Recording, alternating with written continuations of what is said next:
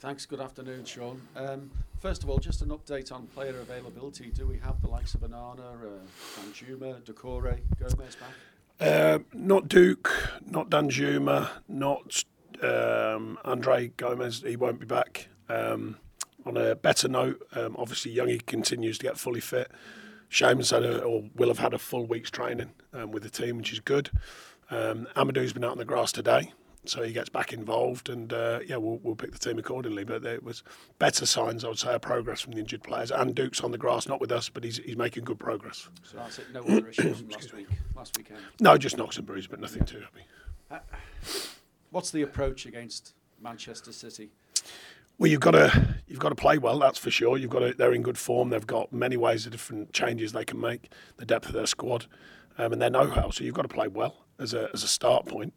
Um, usually, you've got to defend well as well. Um, now we've done that pretty well this season. Um, it is difficult. They're a very very good side. We all know that. Very talented side. Um, so yeah, I think the, the mixture's got to be right. You've got to defend well, but you've got to play well generally, and you've got to take your chances when they come your way. Excuse does it, me. Does it go without saying this is the the most difficult task of all, given that they've scored in 57 home games on, on the run? I look, the, the Premier League's difficult anyway, um, but I think it's fair to say over the last number of seasons they've, they've shown their prowess and their, like I say, it's their, you know, they do the hard yards as well. I mean, they, they work hard as well as, as being a fine football side. So, you know, there's a lot of good to like about them, but you've got to play them all. So we'll certainly go there and take it on. And are you banned from the touchline? Is that, is that being I believe I am, yeah. How does that impact um, it's just a, a, working with your staff more closely. You know, earpiece and all that's not the same as being down there at pitch level. For me, I quite like being at pitch level, obviously, um, and that kind of connection with the team. But it's one of them things. What's done is done. I think was booked last week for protesting about the non-award of a penalty. When no, it wasn't. It was actually the second foul on Beto. Right. The first one was the, the, the non-penalty, and as everyone knows, we haven't had one. And then the second one was uh, the foul on the edge of the box on Beto um, which I thought was a worse decision, to be honest. And then the challenges are, you know, they say about our dugout, I mean, sorry, the technical area and being respectful of the game and all that sort of stuff. Well, I was a tiny, they're about six feet and six feet from the, so, you know, there's no room anyway. So you have to step one yard and you're in the other um, technical area. And some managers running all over the place down the pitch and all sorts, but uh, no booking. So who knows? I don't know what the rules are anymore. You know, I just go. Try, I try and I try and be natural and just respond to what happened right in front of my eyes. Is that one of the strangest stats so far that you haven't had a penalty this season? You're the only. Well, it must be up amongst them because we've certainly had enough calls for them. You know, uh, one down at Tom pulling shirts, the other one the other, the other day I thought was one, and I've seen the ones that go against us, and you know, I don't. I don't know what kind of contact is contact anymore. And I, I think a lot of a lot of people in the game are kind of nervous around contacts in the box for the wrong reasons. You know, some are given for someone touching their shoulder and their legs buckle. I've never worked that one out, but they give penalties. And then Beto's clearly pushed off the ball the other day. No, no penalty. So referee we'll hope. Saturday gave a penalty against you in the games that you have with him so far this season against City and United. Well, I don't think he'll have that on his mind either. Have I? Okay. Um, Idrissa Gana came straight back into the team. Was, was Excuse me. an outstanding performance, really. How important is he going to be from now till the end of the season? he did really well. He'd, he'd flown back in. Uh, we gave him a down day. He only had one day's training back with us. Um, I thought he did, gave a very good performance. Um, we certainly need his experience and his belief in what he does and uh, rubbing off on others. Certainly with a performance like that, that's for sure.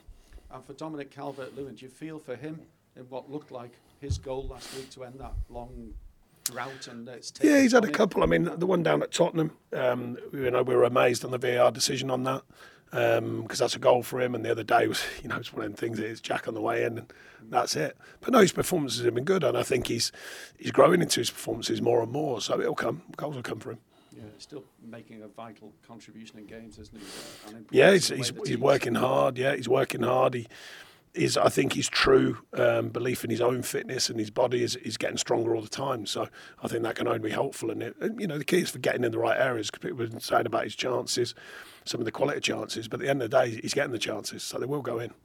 And any feedback um, regarding the appeal that, that's ongoing? I know we're expecting a decision this month, possibly by the end of next week. Yeah, that's just broad guidelines on, on the appeal, as you suggest, but no, nothing, no news. So nobody whispers in your ear first, or, uh, uh, no, they didn't last time, so I don't know why that changed.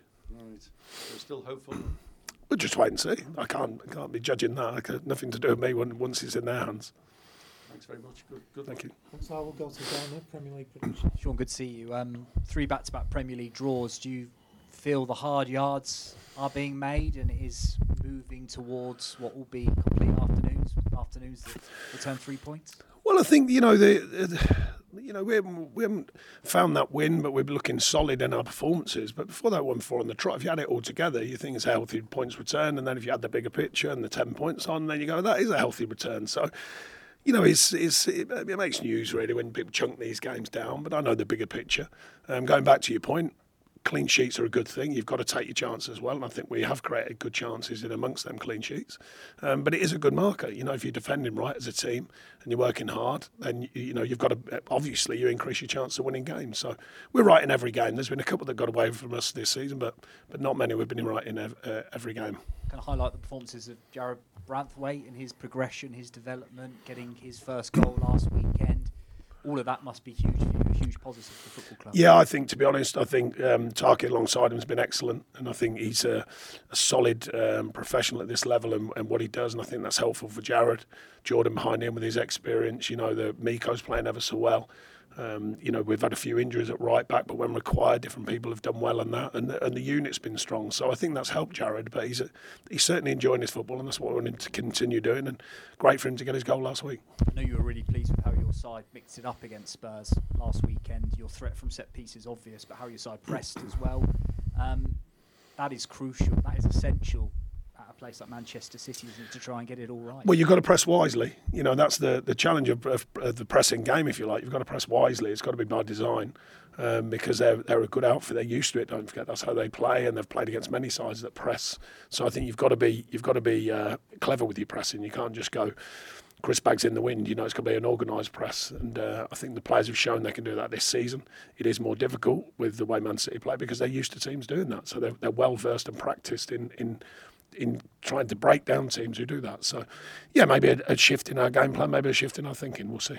11 wins and a draw, their form in the last 12 in all competitions. Thanks for Pleasure. Haaland back, De Bruyne are back. They're both starting. They certainly started against Brentford again. Um, how do you begin to try and contain Manchester City? Well, it's, it's part of the, the challenge of playing the top top teams. You know, they they're, they're quite obviously up there for a reason once again. Um, and they've, they've got sort of uh, strength in depth. They've got strength in how they work. They're they're a great outfit without a shadow of a doubt. Um, but but like I say, you take all these games on. You know that's the the mentality we want to continue to build here. Taking on no matter who you're playing against, taking on with that clear mindedness to go and focus on you. You have to pay attention to the opposition, quite obviously, but you've got to focus on you and your performance. And I think we've so far this season we've done well on that, you know, and it's important to, to remember that even when you're going to places like Man City. Is the psychological part of it as crucial? Thinking we can go to the Etihad, we can go to Manchester. Well, I certainly think you've got to have a, a, group belief that you can challenge these teams, and I think being competitive is a start point and, and performing. You know, and I've spoken endlessly about it with the group. That competitive edge in performances, but also that consistency of performances, and we've we've made some ground with that. So we've got to go there. And like I, you know, started this interview, you've got to play well. You know, you, oh, now and again you get they might have a soft performance, not too many, but they might do. That sometimes happens. But you've got to lay your marker down, and that's to play well. That's the minimum we've got to do. We've got to play well. Thanks, Dan. We'll go to Julia. Hey. Um, 16 different players in your. Hey, it's Kaley Cuoco for Priceline. Ready to go to your happy place for a happy price? Well, why didn't you say so? Just download the Priceline app right now and save up to 60% on hotels. So, whether it's Cousin Kevin's Kazoo concert in Kansas City, go Kevin, or Becky's Bachelorette Bash in Bermuda, you never have to miss a trip ever again. So, download the Priceline app today. Your savings are waiting. Go to your happy place for a happy price. Go to your happy price, Priceline. Squad have scored in all competitions this season. With the strikers low on numbers, not necessarily about their performances, but low on numbers, is that something that you've been working on to take the pressure off them? No, not really. Nothing to do with taking pressure off anyone. It's to do with the, the mentality that we've been fostering here. Is, is any anyone can score. You know, everyone's got to go into a, a scoring position to believe they can score. Um, likewise, we want the same on the balance with the defending side. You know, I ask centre forwards to defend properly. I'll, I want the wide players to defend properly. So there's a balance to the team ethic. Uh, but no, it's certainly not about t- removing pressure. Pressure's there for everyone. Pressure's there on strikers all the time, you know. So I think that's just part of their role um, to score goals, the same as it is for keepers to keep, uh, keep clean sheets. And So I think I think it's more about the mentality as a team to go and score goals, and and I think we've been trying to grow with that, and I think that marker's a pretty good one. You know, if you've got a, a spread of goals across your uh, your team, but we also want goals from our strikers, of course. That adds to it, um, and it, and it's often the focal point of a side. If you haven't got that, you've got to find goals, and we've we've had spells where we've done uh, done that well. A lot of work went last season into getting Dominic back fit and, and making sure he could get a run of games, and you seem to have, touch wood, solved that issue right now. How are you going about now getting those numbers up? Because you say there's always pressure on strikers. People look at the number of goals at the end of the day, don't they? So is there anything extra going on with him at the minute? No, I think I think he's working hard in training. I think he's doing the right things. I think in games he's getting in the right areas. That's been shown by his chance count, and and I think it's that belief in that you know one you know it's the old adage. Many, I mean, I, I think can't remember it was the other day. One of the strikers was talking about. Sometimes you need one that hits you and goes in. You know, sometimes that just restarts a striker for no no other reason. I can't remember who it was, but anyway, it's one of the big scorers. It wasn't Shearer, but one someone who scored a lot of goals. And um, I mean, I was, I was listening the distance. I thought, yeah, sometimes you do need that. Sometimes, you know, now you want to do it by design, of course. You know, you want to strike who scores a great goal or, or an important goal or whatever. But sometimes it's just one that hits you and goes in. That sometimes just breaks it and starts you rescoring again. So uh, whatever way it comes, it will come. Just ask you about Lewis Dobbin. He came on from the bench against Spurs and had a real impact pretty quickly because of his pace and how he plays. How close is he to maybe starting, or, or, or maybe just getting a bit more game time?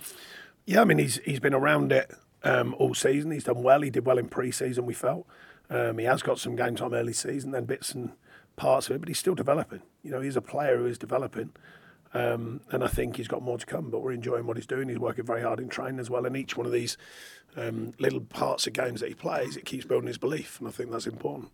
Jordan Pickford nine clean sheets now. I think we've mentioned this quite a few times. We're keeping his tally going. Um, when you look at that given your place in the table, I think sometimes there's a bit of confusion how have Everton got that many clean sheets, but where they are. But there's been the points deduction. But do you think that shows, you know, it's a defensive unit that, or is it down to Jordan himself? I think I'm pretty clear actually that Jordan would consider it to be the, the unit because I think he's he's a very good goalie. We know that with his experience and his understanding of, of his role within a team. But I think he, he likes the fact there's a structure and there's a work ethic in front of him. You know, he's seeing players work across the board, and I think as a keeper, that's that's a pleasing thing to see. Um, so no, I think he, and that's not taking anything away from his own performances, but I think um, I think he'd be fair-minded to suggest the team are working very hard in front of him. Thanks, Julia. We'll go to Carl and the Press Association. Sean, just a quick one. On the, the touchline ban, which the three yellow cards, which is, is a, a punishment and assumably is supposed to be a deterrent, I suppose. Does it, does it give you cause for reflection, or is it just something that comes with the territory? No, I think the only thing I was disappointed are three really bad decisions from a referee. So I've got booked for three really bad decisions. I think there should be a bit more tolerance. You know, fourth officials there, if they see, if deep down they're thinking, that's a, the ref might have that one wrong, and I don't see why you book for it. That's the moment when they should use a bit of their game understanding and think, right, okay, maybe just come back in here and just say, listen, you maybe got that one wrong, but we need you to just, you know, stay in the technical or whatever. I think that can be a calming down moment. I didn't think I should get three yellow cards for them moments because they were factually bad decisions. So sometimes it's a human response, you know, when you see a decision, especially when in tight games and, excuse me, the important ones. Um, Konaté away at Liverpool, I think everyone in the stadium knew what was going to happen. It didn't. You know, I get booked for that. Um, the one the other day, I think everyone in the stadium can see a possible penalty. Can't decide for sure, but a possible penalty doesn't even get looked at. And then 30 seconds or a minute later, another foul on the edge of the box, which is an absolute foul. So then you go, well, it's a human response. Maybe I would suggest the force on any given occasion could probably realise that. They don't have to agree with me, but they could maybe go, right, okay, just slow yourself down, you know, get back in, just calm the moment down. Um, whereas if you're going, outside your box doing whatever you're doing all the time, then that's different. That's of your own fault, you know, your own accord. But not when it's something like that, I don't feel. There's a lot of talk about improvements to be made to VAR, but is, is that an area in the relationship that happens between the fourth official and managers or officials and managers? And you talk about human response, is that an area that can still be improved? Well, it's like all of it at the minute. I think the thing that we're we're all questioning is just consistency and parity. You know, the, the, the different ways of officiating. Of course, we're all human; they're going to have different ways. But there's so many different ways of games working at the moment with the referees' performances and with the, the idea of this technical area. You know, one lives more than others. You see managers running up and down the line. I don't know, cheering goals or whatever they do, and nothing's done. So then you go, well, which one is it then? So I think it's more just the you know just the rules have got to be the same for everyone. I think that's the key.